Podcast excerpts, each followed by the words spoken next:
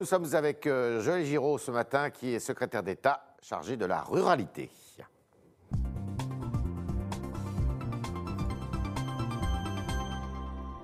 Bonjour Joël Giraud. Alors rien ne va plus dans la majorité présidentielle, encore un député qui s'en va, une députée, Fiona Lazare.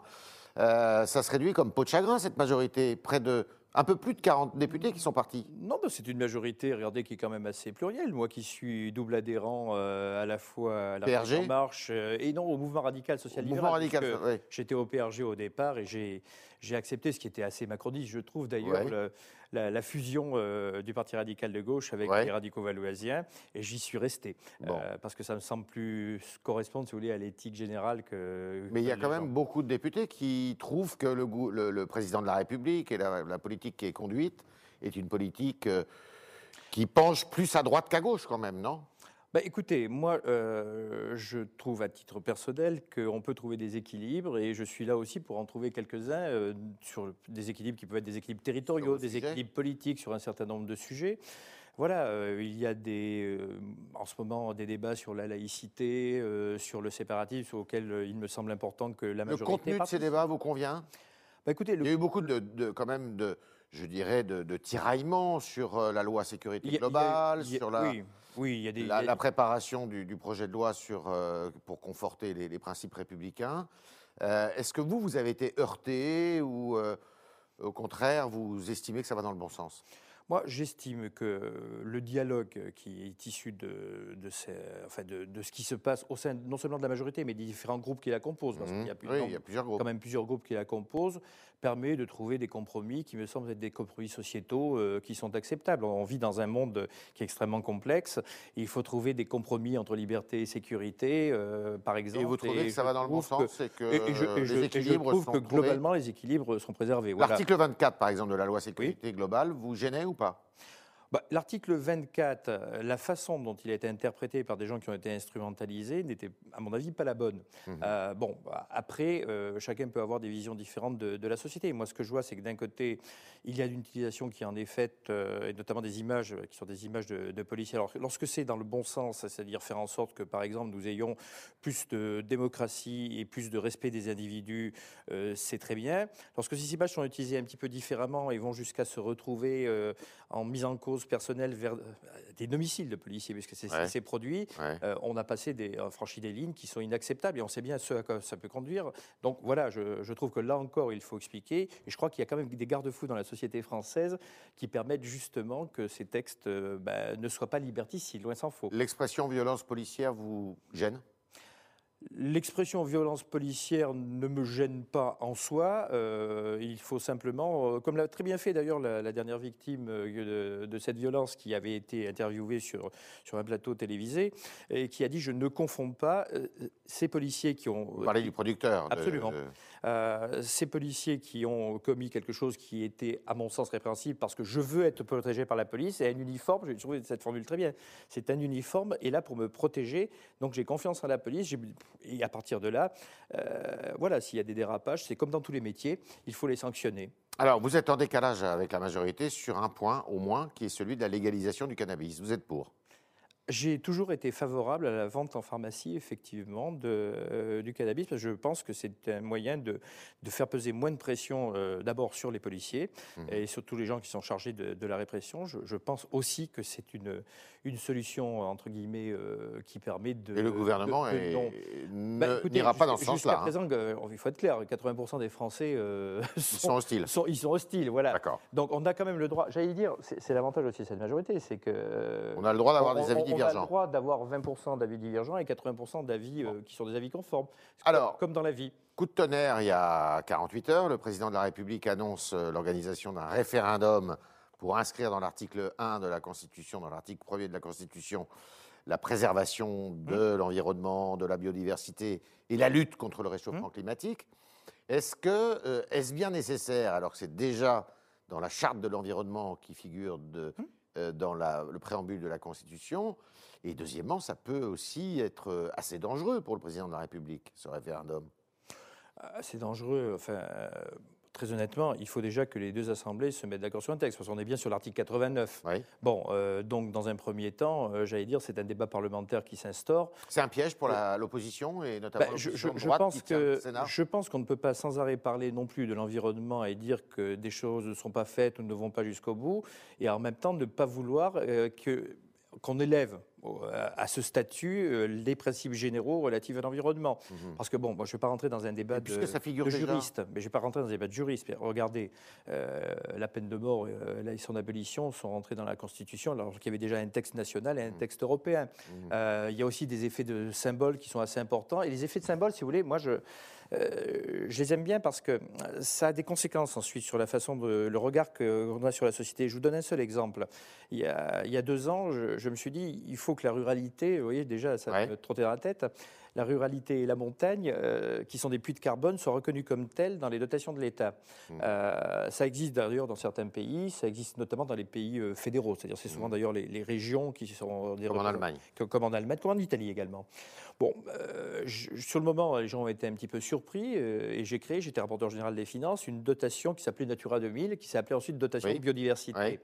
Bien écoutez, nous sommes en train de travailler sur ces aménités rurales. Ces aménités rurales, il faut les euh, tout simplement transformer en des choses sonnantes et trébuchantes, c'est-à-dire qu'on on rémunère entre guillemets les aménités positives pour l'environnement, des puits de carbone. Et moi, ça m'aide plutôt de savoir qu'un débat va s'instaurer pour qu'on élève en principe constitutionnel tout ce qui relève de l'environnement, parce que ça m'aidera l'année prochaine. On s'y est engagé au comité interministériel aux ruralités, mais à faire en sorte que cette dotation soit significative pour les collectivités concernées. Alors, ces débats et euh, cette écologie qui est portée euh, par. Euh, certains leaders, euh, par le, notamment le mouvement écologiste Les Verts, euh, par certains chez vous, au Parti socialiste, à la gauche. Est-ce que ça ne rentre pas en conflit avec la ruralité que vous avez euh, en charge de, de veiller et de, et de réformer? Je viens vous donner un exemple majeur de, j'allais dire, de, de, écologie qui est plus que compatible, puisqu'elle rémunérera euh, des collectivités au sens de leur puits de carbone. Mmh. Donc évidemment, après, il faut faire de l'explication de texte et puis il faut faire quelque chose qui est important, c'est-à-dire une déclinaison sur les territoires qui soit différenciée. Alors mmh. c'est quelque chose qui n'était pas habituel dans la société française. Vous savez, la, la première fois qu'on a parlé de, droit à la différence en droit mmh. français, c'était la loi Montagne de 85. On a renforcé ce droit à la différence récemment en 2016 dans la deuxième loi Montagne. Et là, on va faire de la différenciation un texte qui est le texte 4D maintenant que, euh, que prépare euh, Jacqueline Gouraud avec moi-même. Bon, je veux dire, à partir de là, euh, je sera complètement acquise quand cette loi? La, 4D, bah, elle sera de toute façon acquise définitivement après les navettes parlementaires, d'ici la fin, bien évidemment, de, de, notre, de ce quinquennat, bien évidemment. Et je crois qu'elle est importante parce que justement, le droit à la différence est... Peut-être rappeler les 4D, c'est? Différenciation. Allez-y. Non, non, je, vous en prie, c'est vous le... Le nouveau, c'est décomplexification. Décomplexification. Il y a décentralisation, et il y a le quatrième que j'ai oublié. Voilà. Et c'est pas. ah bah voilà. Ça arrive souvent. Même le ministre, alors. Ah ouais, c'est. Est-ce que. À force de mettre 4D, 3D. Est-ce que c'est audible et compréhensible, justement, quand on dit. Euh, une réforme 4D pour euh, les Français Après, bon, on a l'art en France de chercher des, qu'il n'y a pas des moyen de faire plus simple? Bah, Écoutez, moi, tout ce que je relève aujourd'hui, c'est que c'est une nouvelle étape de la décentralisation. Euh, il y a des concentrations, tiens, la voilà. Et il y a une nouvelle étape de la décentralisation. Vous voyez, j'étais plus du côté des élus locaux. J'avais vu la décentralisation avant la déconcentration, euh, qui, sont, eux, très demandeurs. Et, et, je suis élu d'un territoire qui est un territoire spécifique. J'ai été élu pendant 27 ans dans des zones de montagne. Je vous prie de croire que c'est attendu. Et c'est attendu d'autant plus que beaucoup de textes européens reprennent ces différenciations. Ces différenciations, vous avez un article du traité de Lisbonne, euh, qui est l'article 174, qui parle de la différenciation nécessaire des zones faiblement densément peuplées, des zones de montagne et des îles. Je crois que c'est mieux que ce soit décliné de manière opérationnelle dans un texte français. Alors, je vous parlais ruraux contre bobos, euh, ce qui n'est pas toujours le cas, vous venez de le dire. Et puis, parfois, ça s'inverse d'ailleurs, parce qu'il y a un cas là, dans les Yvelines, dont le Figaro parle ce matin, euh, d'un couple qui veut euh, aménager une ferme bio et euh, eh bien, des riverains euh, s'en émeuvent, s'en inquiètent. Euh, c'est pas n'importe qui, en plus, c'est Odile Jacob, l'éditrice. c'est quand même bizarre de voir. Et alors, elle, elle est plutôt de fibre écolo et elle, elle part en guerre contre eh bien, quelqu'un qui veut faire de l'écologie, justement. Bah, Vous avez été saisi de ce dossier? Je n'ai pas été saisi de ce dossier, absolument pas. Qui est en justice actuellement. Mais oui, tout à fait. Donc, euh, à partir de là, la question ne se pose pas de, saisir un exécutif. Mais bon, très honnêtement, après, chacun a sa conception de la ruralité. J'ai aussi lu un certain nombre de, livres euh, qui expliquent que finalement, ils ont été très mal accueillis dans la ruralité et qu'ils ont préféré venir à Paris. Après, il y a différentes conceptions. C'est des conceptions de la société. Et pendant la crise du Covid, on l'a bien vu. Il y a des gens qui idéalisent la ruralité. C'est un peu, je vais chez Heidi, euh, je vais ramasser des fleurs dans les champs et c'est merveilleux. C'est beaucoup plus compliqué que ça. On peut avoir peur la nuit. En revanche, oui, tout à fait, on peut avoir peur du silence aussi. Mm.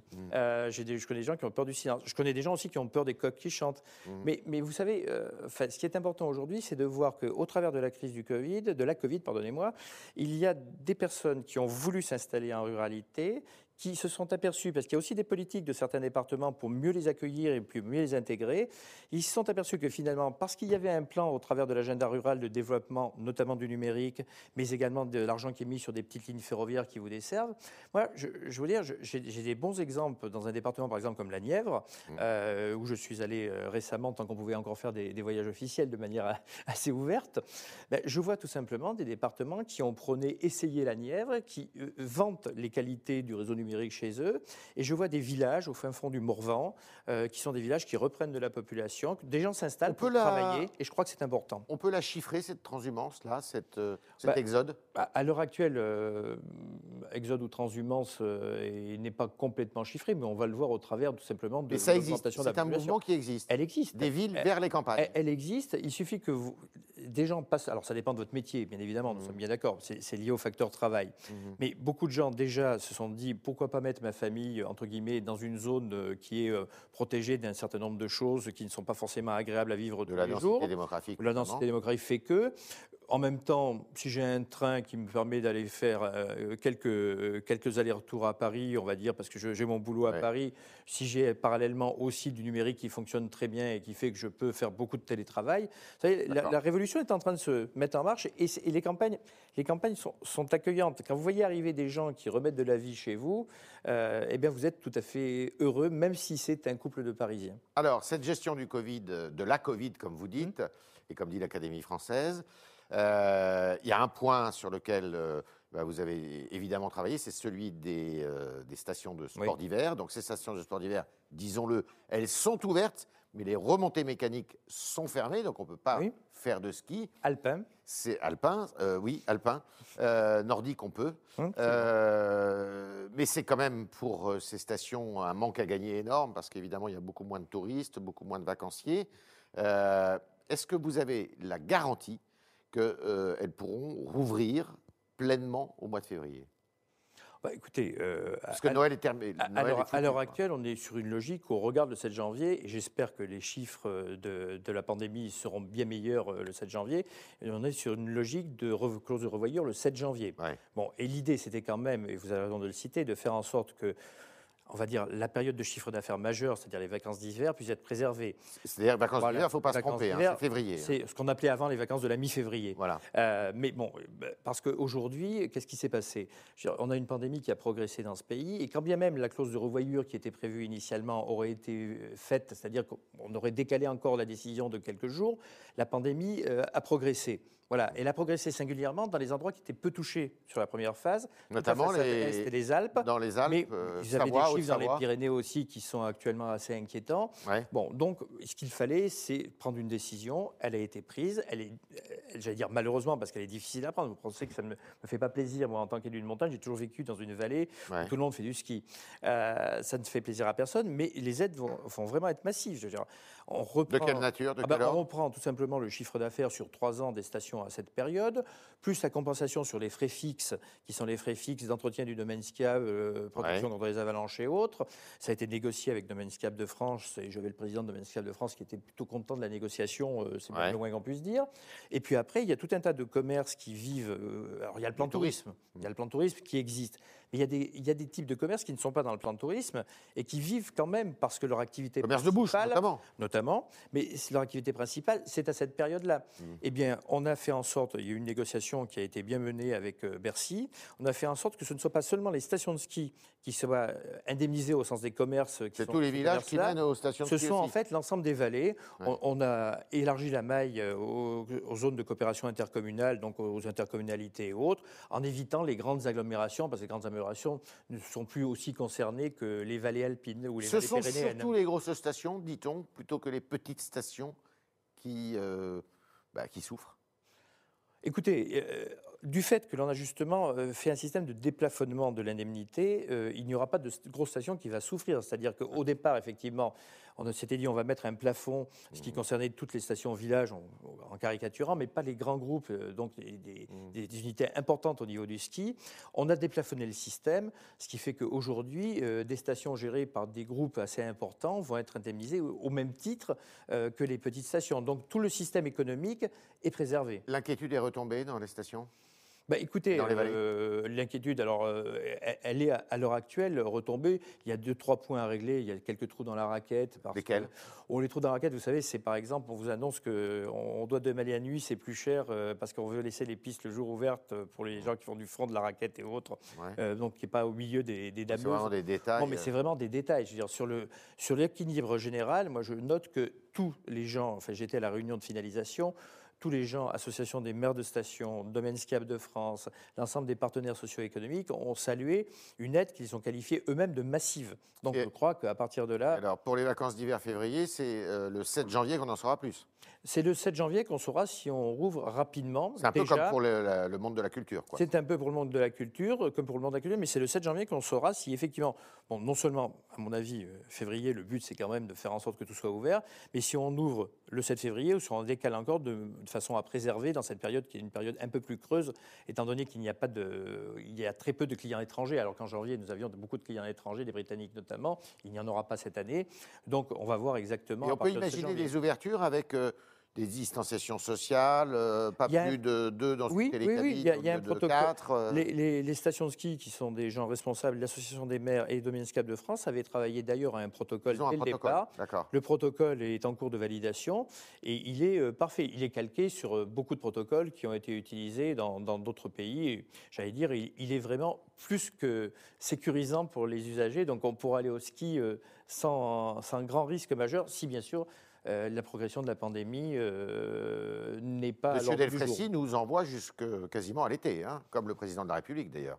Oui, mais enfin bon, euh, je pense qu'il y a un moment où l'économie doit reprendre, et l'économie du ski en particulier. Voilà. Et c'est pour ça qu'on la préserve justement aujourd'hui. Question très importante, comment va votre chat? Ben, mon chat. euh, Alors, pour ceux qui ne savent pas, votre chat apparaît dans les visioconférences entre les ministres. Et votre chat fait des apparitions, alors, euh, mon c'est chat, une euh, star. j'ai- un chat cabotin. euh, depuis que je suis allé le chercher à la SPA. Il s'appelle comment? Il s'appelle Titou. Enfin, il s'appelait à l'origine Echo. J'ai cru que c'était le nom italien, mais c'était pas le nom italien, c'était Echo avec un H. Donc j'ai demandé à le rebaptiser. D'accord. Et il s'appelle Titou. Et effectivement, il est connu, mais il est connu de tous les partenaires de visioconférence. Il a une tendance à regarder avec son nez et ses yeux. Il, louche comme tous les chats. les interlocuteurs. Donc de Et vous arrivez temps, à bien travailler en visioconférence, néanmoins? Ben, écoutez, euh, je, suis- je suis un homme qui aime les relations un peu conviviales. Voilà, donc euh, je ne vais pas vous dire que je suis ravi de travailler en visioconférence. Et comme j'ai des problèmes oculaires, je vois même au plafond le- le- la nuit le- la tablette pratiquement qui est incrustée. Mais bon, mais Tito s'en porte apparemment très bien et Tito est très heureux de passer à la télé. On est avec euh, le, pa- le- le maître de Titou, Joël Giraud, qui est le, le secrétaire d'État chargé de la ruralité ce matin. Et on va poser vos questions, chers internautes, avec eh bien, euh, euh, Romane Boucher, qui est euh, avec nous ce matin.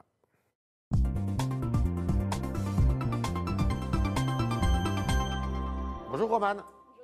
Bonjour Joël. Bonjour.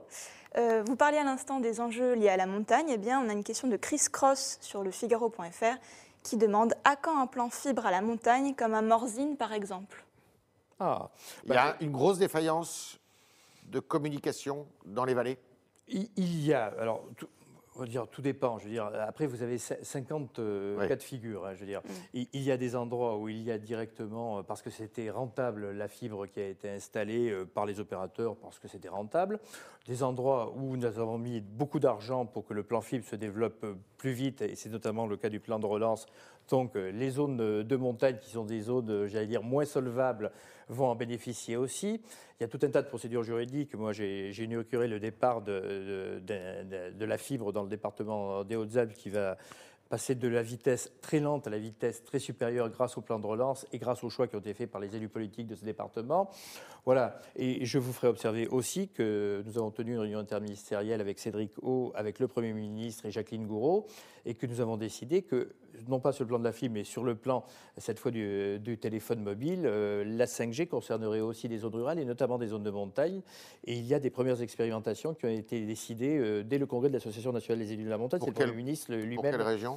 Bah, des, régions, euh, il y, a des régions dans le Jura, notamment, pour citer le fait que, ça que ce n'est pas forcément justement des régions à, à très forte fréquentation touristique, parce que c'est aussi l'aménagement du territoire. Bien sûr.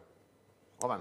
Euh, la République en marche promet que l'usage du glyphosate va réduire de 50% en 2021. On reparle d'écologie et de ruralité. Pensez-vous vraiment que cela va aboutir? Vous demande Axel. Bah écoutez, j'espère que ça va aboutir. j'espère sincèrement que ça va aboutir. Vous avez remarqué que je, fais partie des gens qui avaient quand même euh, largement soutenu des initiatives en faveur de l'environnement. Vous vous souvenez sans doute quand, ce qui s'est passé sur l'huile de palme quand j'étais rapporteur général des finances, où j'ai exigé une deuxième délibération parce que j'avais l'impression que, en tant que parlementaire, euh, je m'étais fait un peu avoir euh, sur un avis qui était mon avis défavorable. Donc je suis toujours dans la même logique. C'est pour ça que je suis assez compatible avec les problématiques environnementales. Et, là, euh, la France va tenir sa promesse. Alors. Ah, je, je, le souhaite et l'espère, oui. Donc réduction de l'utilisation du glyphosate hmm d'ici à 2023 23. Et euh, on sera les leaders en Europe de ce point de vue? Bah, Écoutez, euh, on, sera, on va dire, dans, le, dans, le, peloton de tête de, de, de l'Union européenne. Roman Arthur vous demande si des mesures vont être prises pour aider les agriculteurs qui sont en grande difficulté en cette période de crise. Bah, écoutez, alors, euh, les, agriculteurs eux-mêmes euh, bénéficient d'un certain nombre de, mesures qui ont été euh, décidées dans le cadre qui, qui, est le cadre général du plan de relance. notamment, enfin, il y a énormément de choses à la fois sur la diversification, sur les problématiques de sécheresse auxquelles je pense, parce que c'est vraiment un sujet euh, qui devient un, sujet dramatique, notamment dans le centre de la France. Je suis un peu originaire aussi du centre de la France et, je vois ce qui se passe dans les départements du centre de la France où les rivières euh, sont en train de s'enfoncer et même quelquefois n'existent pas. Et puis nous avons aussi euh, des choses, je dirais, qui. Parce qu'il y a souvent un, un petit peu trop d'agribashing dans ce pays, je trouve. Euh, et nous avons des choses intéressantes qui vont redorer le, moral des troupes au travers, par exemple, des programmes alimentaires territoriaux. Euh, on a mis beaucoup d'argent sur les programmes alimentaires territoriaux parce que les filières locales sont privilégiées et, ça donne une idée dans les zones urbaines que finalement, zones urbaines et zones rurales, c'est plus qu'une cohabitation, c'est une, dire, un nécessaire, une nécessaire coopération sur ce qui est finalement primordial, c'est-à-dire se nourrir. Euh, donc là-dessus, oui, je suis très optimiste et je vois des, beaucoup d'agriculteurs, d'ailleurs, de jeunes agriculteurs, euh, dont le président actuel qui vient d'être élu, euh, où j'entends des discours qui sont vraiment très différents de ce que j'écoutais il y a seulement 5-10 ans de la part du, du, monde agricole, des discours qui sont beaucoup plus prospectifs et sur l'environnement et sur la nécessité, j'allais dire, d'être mieux inséré dans la société. Dernière question, Roman. Et dernière question, sur Twitter, le compte Ruraux en colère vous demande à quand une réforme de la chasse pour protéger 13 millions de ruraux contre les abus des chasseurs?